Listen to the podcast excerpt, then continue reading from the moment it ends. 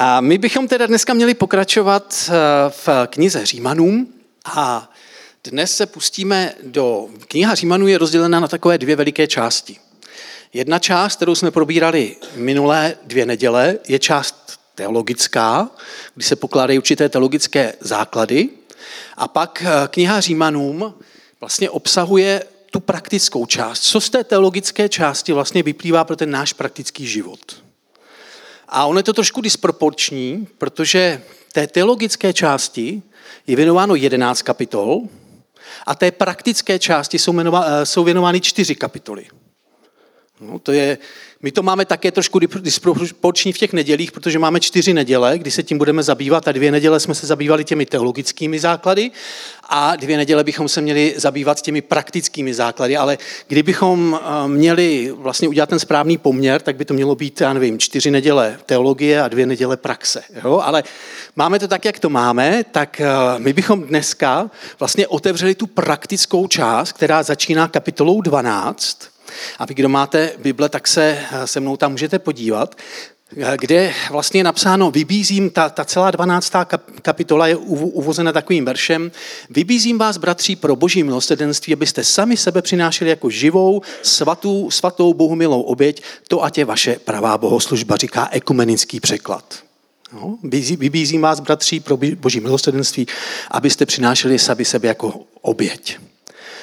Ekumenická verze v tom není úplně přesná. Lépe je podívat se do českého studijního překladu nebo dokonce do kralického překladu, protože tam nám krásně vý, vlastně vynikne takový ten přechod mezi tou teologickou a tou praktickou částí. A to právě tím, že třeba ta kralická verze říká, protož prosím vás, bratří, skrze milosrdenství Boží, abyste.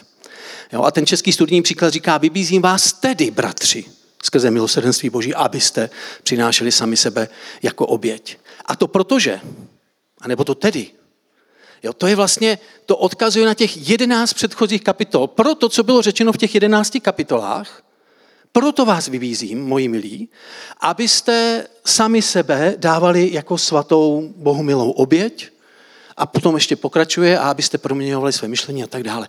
Takže pro těch jedenáct kapitol které, jsme, které Martin částečně vyložil v těch uplynulých dvou nedělích, tak právě proto, když tohle víme a když tomuhle rozumíme, tak potom tedy můžeme do svého praktického života uplatnit některé ty věci, které jsou konkrétní a, a, a prostě nám tak jakoby blízké v tom praktickém životě.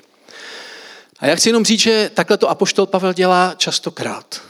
Jo, v těch epištolách, ve kterým píše, které, nebo které nám napsal, tak on většinou napíše teoretickou část, většinou to bývá ta větší část, a potom vlastně doplní tu praktickou. Co z toho teda plyne pro náš praktický život?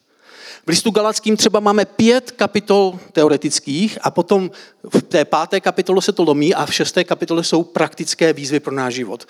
V Koloským to je tak půl na půl. Dvě kapitoly teoretické a dvě kapitoly praktické. V Efeským jsou tři kapitoly praktické a tři kapitoly teoretické. To znamená, vždycky, vždycky tam nějaká ta teorie, ze které vychází potom ta praxe. A já vás chci jenom tak, uh, tak uh, trošku navnadit, jo? protože kdo si řekl, k napsání tak dlouhého a moudrého listu, jaký, jako je list Římanů, potřeboval apoštol Pavel jistě mnoho volného času a mnoho úsilí a energie do toho musel vložit. Jo? Mnoho.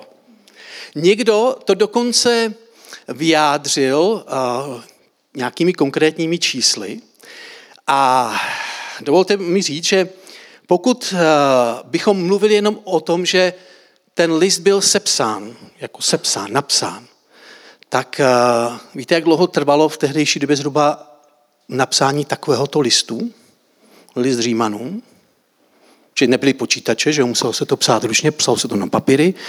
A zkuste odhadnout, list Římanů má 7114 slov. Jak dlouho těch 7114 slov zhruba trvalo tehdejšímu písaři napsat? Ne, to ne, zase jako, jako napsat doslova, protože uh, jenom, jenom pro vaši informaci, uh, z Římanům 16. kapitoly se dozvídáme, že a ten list nepsal apoštol Pavel sám, ale je tady napsáno pozdravuji vás, já Tercius, písař tohoto listu.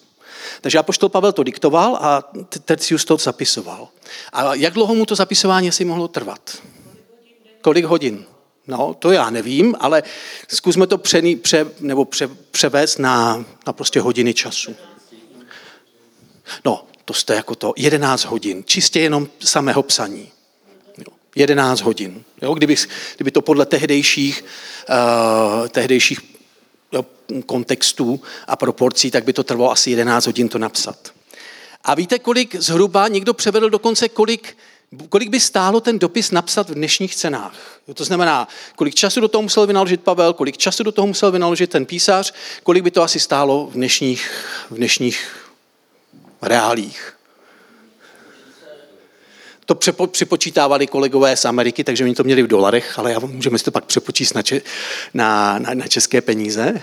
Zkuste někdo, kdo tam typnul? Tři tisíce korun? To bys byl z Lasiného kraje? Kolik? 70? Hmm, to už je bliže, hodně bliže.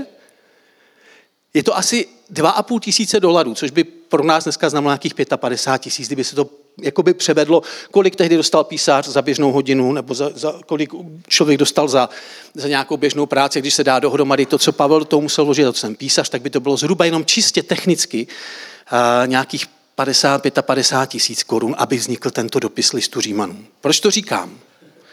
Říkám to v tom kontextu, že 11 těch kapitol je věnováno právě těm teoretickým tématům a čtyři kapitoly těm praktickým. Jo, tady vidíme, jak je důležité, jak Apoštol Pavel považoval vždy důležité nejdřív říct tu, tu teorii, aby lidé pochopili, aby věděli, proč mají dělat to, co jim potom vlastně říká v těch praktických kapitolách. Jo, to znamená, bez těch my často právě v listu Římanům a v dalších máme rádi ty praktické kapitoly, že, jo? že si tam jako přečteme, co máme teda konkrétně dělat. Ale bez té teorie, bez těch jedenácti kapitol nemůže být ta dobrá praxe.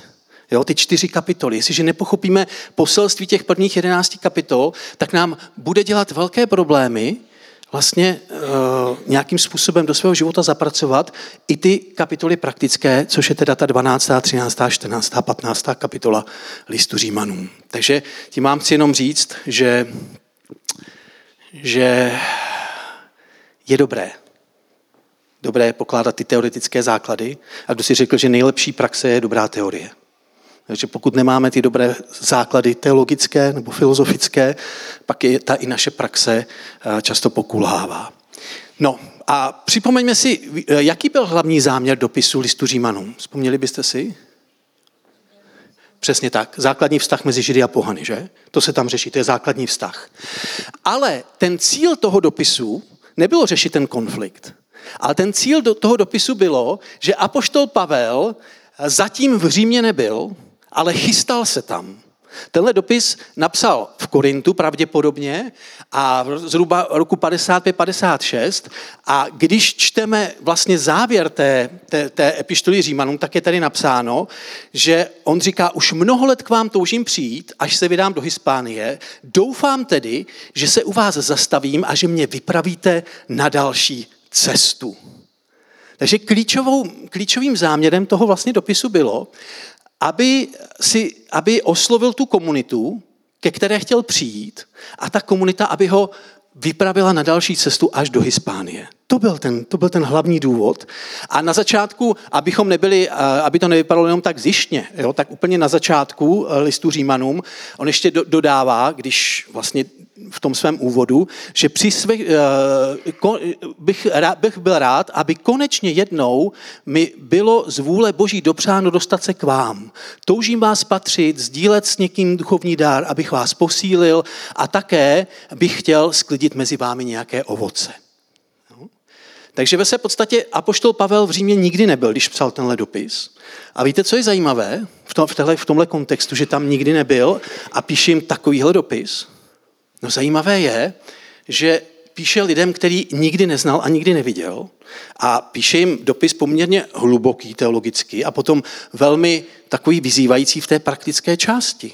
Jo, že na to, že tam nikdy nebyl, tak k ním mluví docela odvážně a ono to má souvislost s jednou důležitou věcí. Nevím, jestli jste si všimli, poslední kapitola Římanům, 16. kapitola. Nevíte, vzpomněli byste si, o čem je? Poslední kapitola Římanům, 16. Pozdravy. Jsou samé pozdravy. 24 men je vlastně v té závěrečné kapitole 16. A všechny tam apoštol Pavel pozdravuje osobně. A to je zvláštní, ne? Teď jsem řekl, že on tam nikdy nebyl. A přitom, když byste si četli ty pozdravy, tak jsou velmi osobní. A říká, a pozdravuj toho, a ty, kteří se schází ve vašem domě, a tu, a tamhle tu, a toho, který mě strašně pomohl. A ve své podstatě my, do, my vidíme takový obraz, kdy apoštol Pavel, byť ještě nikdy nebyl v Římě, tak ale už znal spoustu lidí z Říma a spoustu okolností, které se odehrávají v římské církvi. Takže na jednu stranu psal do církve, kde nikdy nebyl, ale na druhou stranu psal svým přátelům. Proč si myslíte, že tam měl asi tolik přátel v tom, v tom zboru? Co myslíte? Byť tam nikdy nebyl, nebyly Facebooky, nebyly mobily, nebyly YouTubeka, nebylo nic. Ano, asi se s nima potkal jinde, že? A to nám ukazuje paradoxně možná překvapivě propojenost tehdejšího světa. A má to taky souvislost s tím a s tou vlastně realitou toho, toho společenství v Římě, že vlastně v roce 49 nastoupil na trůn císař Claudius, který, uh, který v tom, pardon, dřív nastoupil na trůn, ale v roce 49 došlo k takovému srocení v Římě, velkému, velký, velkým nepokojům. A kvůli těmto nepokojům vlastně spoustu židů císař Claudius vypověděl z Říma. A spoustu, ono se to, eh, Svetonius nám říká, že ve svých záznamech 12 císařů, život 12 císařů, vyhnal z Říma židy, které na podnět jistého chrsta, což je ve své podstatě Kristus, v Římě vyvolávali ustavičné nepokoje. Trestem smrti byli stíháni křesťané, vyznavači nové pododatné pověry i židé, byli vyhnáni židé. A takže my víme, že když právě apoštol Pavel přebýval v Korintě, kde psal ten list, tak tam zároveň měl nějaké spolupracovníky a víme, že někteří z jeho spolupracovníků právě byli ti židé, kteří uprchli z Říma. A takhle vlastně on, nejenom takto, ale, ale to bylo takové, nikdo neví, historici se mm, přou o to, kolik lidí, kolik, kolik těch řeků, teda kolik těch židů skutečně opustilo tehdy ten Řím. Jako jo. Někteří říkají, že nemohli všichni jako položit svoje zaměstnání a odejít, to by jako ta římská ekonomika pravděpodobně ne, ne, nevydržela, ale Určitě lidé, kteří byli nějakým způsobem spojeni, napojeni na křesťanství a na, na židovství, takové to, eh, že, že uvěřili v Krista, to znamená eh, to židovství, které, které vlastně konvertovalo ke křesťanství, tak z nich pravděpodobně hodně značná část musela opustit ten Řím. No a teď jsme u toho vlastně dopisu a u toho dalšího hlavního tématu, že ve své podstatě ten dopis píše o vztahu mezi Židy a mezi pohany. Jo. Má se za to, že potom pro následování eh, císaře Klaudia ve své podstatě vlastně, a to se týkalo paradoxně hlavně těch židů, že velmi oslabila židovská komunita v tom sboru a byli to pohané, kteří se jakoby nabrali navrh. A proto vlastně apoštol Pavel se tam dotýká toho tématu židů a pohanů a říká, vlastně ty věci, které už tady Pavel, teda Martin zmiňoval několikrát a říká, že ve své podstatě vlastně ty dvě komunity musí spolu nějakým způsobem soužít. A musí soužít, i když ve své podstatě židé se mohou chvástat tím, že jim bylo, bylo odevzdáno desatero, že jim byla dána obřízka a tak dále, tak ale na druhou stranu zase musí vědět, že to je ten úvod toho listu, že Evangelium je mocí boží ke spasení pro každého, kdo věří, předně pro žida, ale také pro řeka. My vždycky v tomhle verši zdůrazněme to slovičko evangelium jako moc boží. Ale když se podíváme na, na kontext potom těch dalších veršů, tak ta fráze předně pro žida a potom i pro řeka se objevuje v těch prvních částech té vlastně knihy mnohokrát. Předně pro žida, potom i pro řeka. My jako pohané bychom si mohli říct, takže evangelium je předně pro žida, jo? Teprve až pak pro nás. Že mohli bychom být takový trošku jako méně cení se cítit. Ale když pak čteme dál, tak apoštol Pavel říká, že dokonce i soužení a úzkost je předně pro žida, ale, ale i pro řeka. Jo, takže on to trošku vyvažuje. Evangelium je předně pro žida potom i pro řeka, ale i soužení, které přichází s tímhle s tím určitým věkem, ve kterém žijeme, je pro žida i pro řeka, takže ono to je tak hezky jako vyvážený. Soužení je evangelium. A tady, ta, tady to vlastně, tady to, ten vztah mezi židy a mezi vlastně křesťany z pohanů, křesťany z židů a křesťany z pohanů, to je téma teda těch uh, prvních jedenácti kapitol. A apoštol Pavel jinými slovy, když to shrnu, to, co říkal Martin, říká, že tady vlastně to, ten vztah, abyste vy měli vztah mezi sebou židé a pohané, nemůžete jakoby ze sebe vytlačit z vlastních sil. Potřebujete si uvědomit, že Kristus za vás za všechny zaplatil. To je základ. Jo? Zaplatil i za žida, i za křesťana nebo za křesťana z pohanského prostředí, abych, abych, to, abych byl přesnější. To znamená, Kristus, ta jeho oběť, patří jak těm židům, kteří se obrátili ke Kristu a zaplatil i za ty vlastně křesťany z pohanských národů. To znamená za oba. Ale to nestačí. Jo? A, a poštol Pavel pak mluví, a Martin to rozebíral tuši minule, že to, to vědomí je dobré a v něm musíme žít. Na druhou stranu Nemůžeme to, nemůžeme to soužití utvářet z vlastní síly, ale potřebujeme ho utvářet vlastně z moci ducha. Jo, to je ta osmá kapitola. Bez moci ducha, jako to prostě nedokážete. No, protože ty, ty uh, rozdíly třeba mezi tím židovským prostředím a tím pohanským prostředím, tím se teď nemusíme zabývat, ale byly veliké. Jo, a vy, ví, vy víte, kolik jenom dneska v té naší poměrně unifikované společnosti, jako jsme tady my, tak když jsme si poměrně kulturně všichni jako docela blízko a přesto nás něco stojí být společně. Teda nás kolíně ne, že? ale třeba na Slovensku to vědí, že, že tam asi, asi jsou nějaké zápasy. Jo? My jsme samozřejmě na vyšší úrovni a tady v Kolíně, ale, ale i když, jo, i, takže i když jsme ze stejného kulturního pozadí téměř, takového jako ten našeho středoevropského prostoru, tak víme, že to není úplně jednoduché. A do toho tedy přichází ten eh, apoštol Pavel s tou 12. kapitolou a říká, Vybízí vás tedy, bratři, pro boží milosedenství, abyste sami sebe přinášeli jako živou svatou Bohu milou oběť, to ať je vaše pravá bohoslužba. A nepřizpůsobujte se tomuto věku, nebož proměňujte se obnovou své mysli, abyste mohli rozpoznat, co je vůle Boží, co je dobré, Bohu milé a dokonalé. My často přemýšlíme nad tím, co to znamená uh, ta obměna té mysli. Že? A co znamená ta boží vůle? Jenomže tenhle verš právě navazuje na těch 11 předchozích kapitol a hned za touhle výzvou o proměně mysli a o tom, že bychom měli sami sebe přinášet takovou pravou bohoslužbu, tak jsou verše, které říkají, každému z vás říkám na základě milosti, která mi byla dána, nesmýšlejte výš, než je komu určeno, ale smýšlejte o sobě střízlivě podle toho, jakou míru víry udělil každému Bůh. Teď si vemte, nesmýšlejte o sobě výš, ale smýšlejte tak, jakou míru víry vám udělil Bůh. O čem si myslíte, že, že tohle slovo je? O tom smýšlet výš. V kontextu těch vlastně jedenácti kapitol, který jsme teď jmenovali.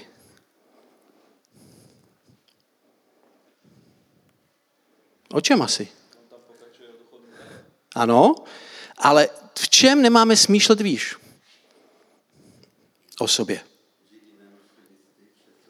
Přesně tak, je to pořád v kontextu těch dvou komunit. Jo? Židů a, nebo křesťanů ze židů a křesťanů z pohanů. On pokračuje v tom tématu, jo, které krásně za, zakončil tou jedenáctou kapitolou, jak nesmírná je hloubka boží bohatství, jeho moudrosti i vědění, jak nevyspytatelné jsou jeho soudy, nevystopovatelné jeho cesty, kdo kdy poznal mysl hospodinovu a kdo se stal jeho rádcem, kdo by mu něco měl dát a on by mu to měl vrátit vždyť skrze něho a pro něho je všecko, jemu buď sláva, amen. My to často rádi citujeme tady tu část, ale ve své podstatě ona je právě vlastně závěrem té části 11. 11. kapitoly, která uzavírá ten vztah mezi uh, jo, židy, křesťany z židů a křesťany z pohanů.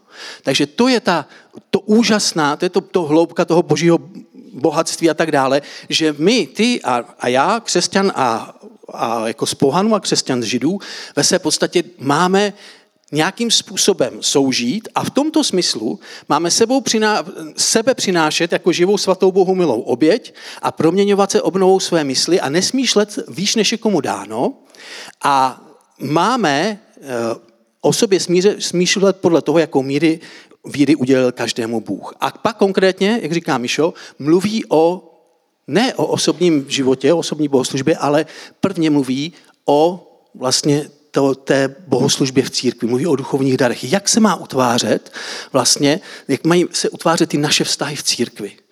Jo, říká, máme rozličné rady podle milosti, která byla dána každému z nás. Máme, mluví tady o těle Kristovi. Jako v jednom těle je mnoho oudů a nemají všechny stejný úkol, tak i my, ač je nás mnoho, jsme jedno tělo v Kristu a jeden druhému sloužíme jako jednotlivé údy. Jako, jo, protože tehdejší doby, když si přečteme některé komentáře, měli třeba ti křesťané z Židů pocit, že, že oni tím, jako mají tu tradici a jak to, jak to mají jako, jak ten pán Bůh se na ně dívá trošinku lépe, takže si zaslouží jako určité služby a měli by dělat určité věci.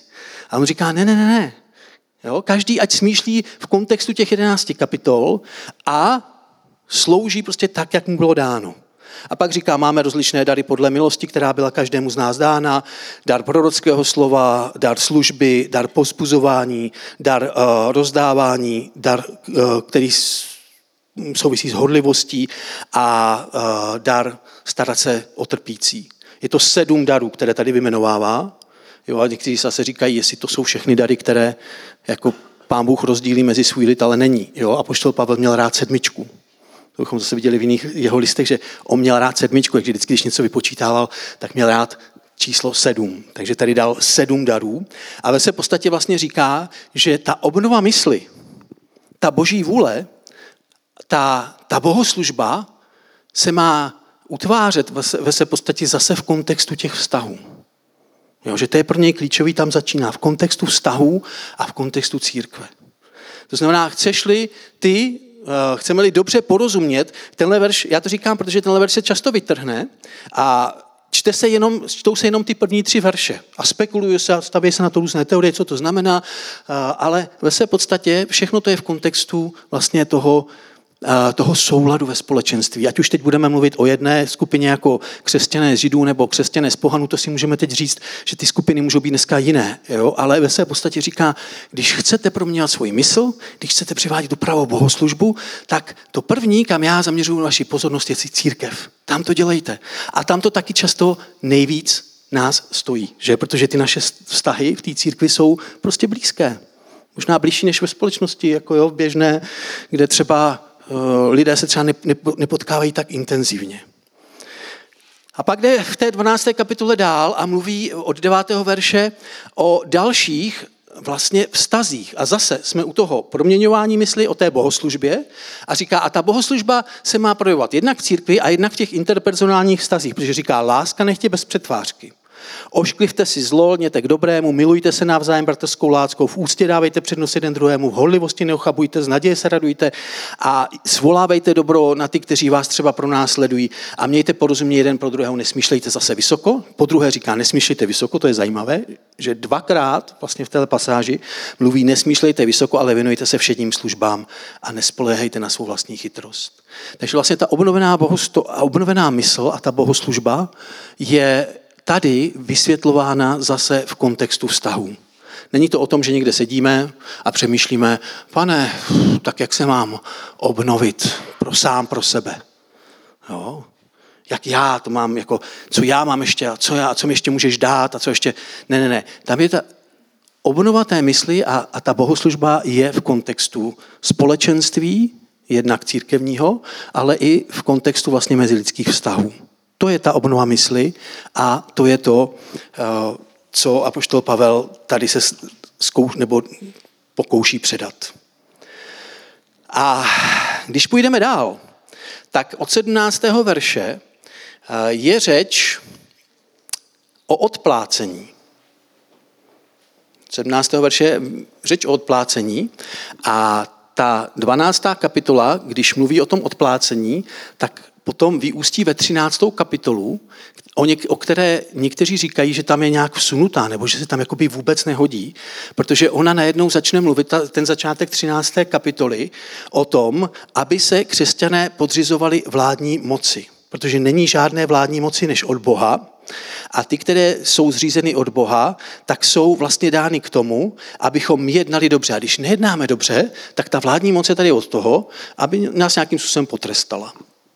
A to je pro mnohé otázkou, protože, jak jsem řekl, Apoštol Pavel tenhle dopis psal pravděpodobně v tom roce 55-56, kdy už císař Claudius vlastně zemřel, v 54, nastoupil císař Nero a někteří si kladou otázku, jak může apoštol Pavel psát o tom, že se máme podřizovat státní moci, když tam vládnou ti jedni z těch nejhorších císařů té jako tehdejší doby.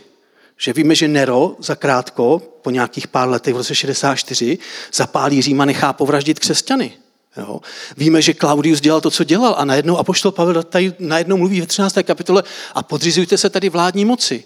Sám apoštol Pavel, který tolik útlaku prožil od, od úřadu, ale uh, ten klíč k tomu, k té 13. kapitole už leží právě na konci té 12. kapitoly, protože tam on mluví, začíná apoštol Pavel mluvit o tom odplácení. Říká, neodplácejte zlým za zlé Nechte to Pánu Bohu.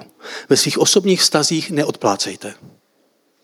Ale, co se týká, to znamená, pokud je to na tobě, neodplácej. Jo, ve, v těch interpersonálních stazích, tam se modlete za, za ty, co vám třeba činí příkoří a tak dále, neodplácejte. A státní moc je tady proto, aby odplácela. On tady neřeší v tuhle chvíli, jaký byl Claudius, jaký byl Nero, když by mohl možná. Ale on jenom říká, že ta, vlastně ten stát, základní úloha toho státu je, aby odměňoval dobré jednání a trestal to špatné.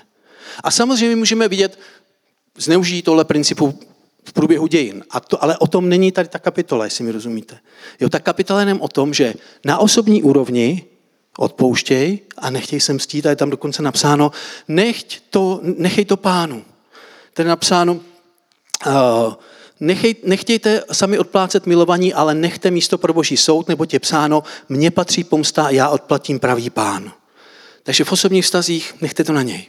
A v těch, v těch věcech, které se týkají společnosti jako takové, tam je stát, který by měl nějakým způsobem odměňovat to dobré jednání a stavět se proti tomu zlému. Znovu říkám, je zajímavé, že to Apoštol Pavel píše v takovýchhle dobách. Jo, protože to mohl by být první, který říká, No ale tady ten Claudius je šílený, jako, to znamená poslouchejte všechny, kromě Klaudia, kromě Nera, kromě Dioklecina později a tak dále, jako jo, mohl prorocky mluvit o různých císařích, ale to on, to on neřeší. On říká, je tady stát, ale vy na té na individuální úrovni nechte pomstu Bohu. A pak vlastně končí tu 13. kapitolu, říká, nikomu nebuďte nic dlužní, než že milujete jeden druhého, protože kdo miluje druhého, naplnil zákon. Vždyť přikázání nesi zložíš, nezabiješ, nepokradeš, nepožádáš a kterákoliv jiná jsou sunota v tomto slovu. Milovat ti budeš bližního svého jako sám sebe, neboť láska neudělá bližnímu nic zlého. Jak tedy je tedy láska naplněním zákona. Takže v tom kontextu těch kapitol uh, jedna až až 11, bychom mohli říct, že se pak utváří ten kontext kapitoly 12 a dál. My nemůžeme některé věci dělat z vlastní síly. My to můžeme dělat jenom ve vědomí toho, že Kristus za nás za všechny zaplatil a, a musíme to dělat ve vědomí, že Pán Bůh skrze moc Ducha Svatého nám v tom pomáhá. Amen? Prostě jinak, jinak jinak nebudeme spolu soužít. Ani, ani v, těch, v tom obecenství uh, tady křesťanském, ani v tom společenském. To jsou dvě věci. A víte, co je ještě zajímavé? A tím bych zakončil, že 12. kapitola je, začíná obnovou mysli. A víte, jak začíná list Římanům? Co tam je za velmi důležitý a klíčový koncept? Martin, minule, před minule Martin říkal, k tomu nepůjdeme, k tomu půjdeme příští rok v seminářích. Tak, tak eh, co je tam za klíčový koncept v těch prvních kapitolách? Vzpomněli byste si? Tam je zcestná nebo zvrácená mysl. V listu Římanům vlastně píše, otvírá list Římanům a poštol Pavel a říká, že boží hněv se zjevuje z nebe proti každé bezbožnosti a tak dále, protože lidé poznali Boha, nevzdali mu čest jako Bohu, ani nebyli vděční a jejich myšlení je zavedlo do marnosti a jejich cestná mysl se ocitla ve tmě. A pak píše, píše a říká, a tvrdí, že jsou moudří, ale upadli v bláznoství.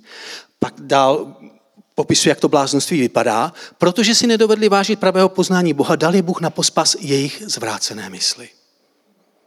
To znamená, Apoštol Pavel začíná svůj dopis pomílenou nebo dokonce zvrácenou myslí. A vlastně potom ukazuje, že tady ta pomílená mysl se může nějakým způsobem proměnit jedině skrze Krista, jedině skrze Boží moc. A ta obnovená mysl, obnovujte se proměnou své mysli, nám potom právě díky oběti Ježíše Krista a díky vedení Ducha Svatého pomůže nastavit ty naše vztahy a to naše přežívání v tom našem životě na tu správnou úroveň. Protože ta zcestná mysl, on to tady si myslím, jakoby v té, v, tom, v té první kapitole Římanů, on to, on to jakoby vykresluje velice, velice temně. Jo? A vy to znáte. Zaměnili slávu nepomínitelného Boha za zobrazení podoby pomínitelného člověka, vyměnili boží pravdu za lež. Proto je Bůh vydal v moc hanebných vášní. Jejich ženy zaměnili přirozený styk za nepřirozený. Stejně i muži splanuli žádosti jeden k druhému. Jo? Jsou plní nepravosti, podlosti, lakoty, špatnosti, závist, vražda, svár, les, zlomyslnost, donašeči, pomluvači, odporní, spupní, nadutí a chlubiví. Uf, to je seznam jak blázen, jako jo, kdybychom chtěli nějaký temný film Davida Finče nebo někoho takhle, jako, jo, nějaký takovýhle, tak ten by nám to mohl krásně, jako, ale zase musíme pochopit, že, že to je taky určitá retorická figura, jo, že apoštol Pavel chtěl vykreslit jakoby ten negativní stav, k čemu vede ta zvrácená mysl, aby potom vlastně v té 12. kapitole říkal, a k tomuhle ale vede ta obnovená mysl. Jo, a obnovená, všimněte si, že všechny ty charakteristiky toho, té první kapitoly nepravost, podlost, lakota, špatnost, závist, vražda, svár, les, zlomyslnost, jsou ve své podstatě rozvinutý v té 12. kapitole, kde říká, všichni se milujte. To je to, co máme jako být dlužní jeden druhému. Jo? Ale chápe, že to není jednoduché a proto nám udělal 11. kapitolový exkurs, abychom pochopili, že to není jednoduché. Není to jednoduché dokonce ani v církvi, protože mluví ke křesťanům, že? A my si myslíme často, že my už tu mysl přece máme obnovenou, my už jsme přece jako křesťané, my už to přece víme. Ale všechny ty, ta, všecká ta pouzbuzení nebo napomenutí 12. kapitole jsou křesťanům. A proto, když se podíváme na historii, to je zajímavé, že, že list Římanům, zrovna třeba tady ta část, přispěla k proměně mnohých osobností. A například velký, velký eh, církevní otec Augustín, dneska to je velký církevní otec, ale on začínal jako řečník, jako, jako pohan, který postupně přicházel k různým filozofickým směrům. A potom, když se měl stát křesťan, nebo když začal uvažovat o křesťanství, tak údajně uh, uslyšel hlas, který říká vezmi a čti. A on měl po ruce zrovna 12. a 13. kapitolu listu Římanům. A v listu Římanům, tak 13. kapitola končí, odložme tedy všechny skutky tmy, protože čas se přiblížil, oblečme si zbroj světla, nežijme Eh, nebo žijeme řádně jako za denního světla, nevhýření, opilství, nemravnosti, bezúznostech, sváru, závisti a tak dále, nebo se oblecme Pána Ježíše Krista a nevyhovujte svým sklonům, abyste nepropadli vášním. A Augustin věděl, že vyhovuje svým sklonům, vyhovuje svým vášním, žil v nemanželském vztahu, měl nemanželské dítě, ale chtěl a touž, začal toužit po Bohu a tady ten verš úplně dorazil a ve své podstatě vlastně on sám říká ve svých knize vyznání, že v něm způsobil tu revoluci. Jo? Ale samozřejmě ta, ta revoluce, ta se neudála jen tak sama o sobě, ale ta revoluce je v kontextu těch prvních jedenácti kapitol. A tak nás si pozbudit. Proměna naší mysli je vědomí Ježíše, vědomí toho, že Duch Svatý to v nás působí, ale ta proměna mysli prostě musí mít nějakým způsobem vyvrcholení v našich stazích a v našem společenství. Jestli chcete vědět, jestli máte proměněnou mysl, jestli chcete vědět, eh, že ta vaše bohoslužba je ta pravá, tak si přečtěme jenom těch pár veršů 12. kapitoly, 13. kapitoly, tam úplně stačí. Abychom si mohli udělat takový self-test, jestli ta naše obnova mysli je ta správná obnova mysli a jestli, eh, jestli míří tam, kam míří. A víte, zakončím tím. Už jsem jak evangelisté, zakončují pětkrát, že? Já teprve po druhé. Ale to je opravdu. A když, jak jsem řekl, ta situace těch křesťanů nebyla jednoduchá v tom Římě a pravděpodobně těch 24 lidí, kteří jsou vyjmenované v té 16. kapitole, tak možná někteří z nich vlastně skončili svůj život nebo jejich život byl ukončen právě při tom Nerově pronásledování. Oni pracovali na svém životě. Je zajímavé, že když apoštol Pavel přichází konečně potom do Říma po mnohých letech, tak je napsáno, že se tam setkává s těmi římskými bratry, bratry římské církve, až když je vidí, takže nabil odvahu. že vlastně ti bratři římské církve mu přinesli odvahu do života a víte, kde se setkali, to je takový můj oblíbený verš, víte, kde se setkali, když mu vyšli ti bratři vlastně vstříc a pošlouvi Pavlovi, když už konečně on dochází do toho Říma, bohužel jako zajatec, tak víte, kde se setkali? U tří hospod. Jo, to je můj kolega, eh, nebudu ho jmenovat z Kutné hory, pastor KS, který tady občas káže, ale nebudu ho jmenovat, říká, že takhle by si nazval svůj sbor u tří hospod. Jo, že ve své podstatě by tím chtěl říct, že když se tam setkali Pavel s těmi křesťany, tak Pavel nabil odvahu. Tak říká, um, v mém zboru u tří hospod by lidé nabývali odvahu. To je hezké, ne?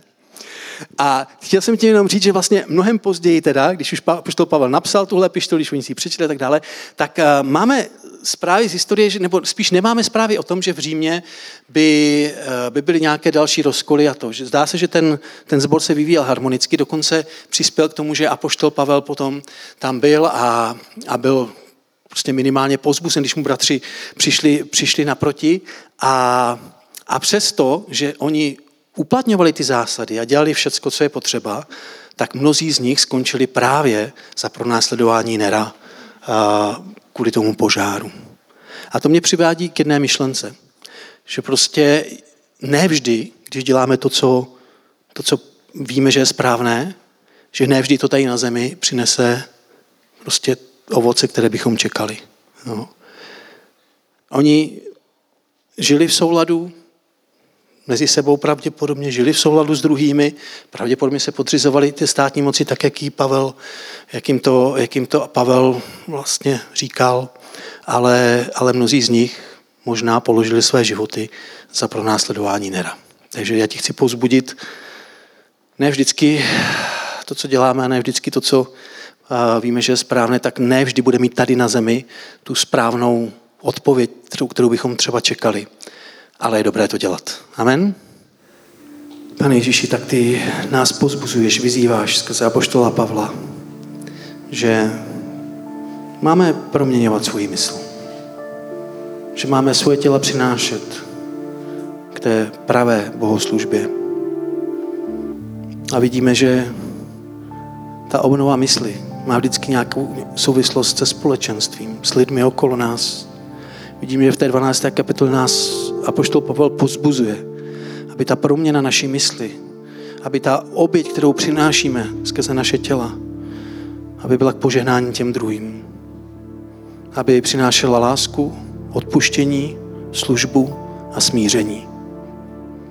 A možná nevždy se nám za to dostane té odplaty, kterou čekáme. Nevždy možná výsledky budou takové, jak bychom si přáli ale ty nás motivuješ, abychom u tebe hledali posilu, abychom u tebe hledali vedení, abychom u tebe hledali inspiraci, motivaci. Abychom takový život mohli žít. Já tě prosím za to, aby si nás zmocňoval opravdu tím duchem, o kterým mluvíš v těch předchozích kapitolách, aby si v nás upevňoval to vědomí, že jsme všichni vykoupeni Ježíšem Kristem. Že ta oběť, kterou on přinesl, je za každého z nás Ať už se nám ten druhý líbí trošku víc nebo trošku méně, ale za každého z nás ji zaplatil. Pro tebe je každý cený.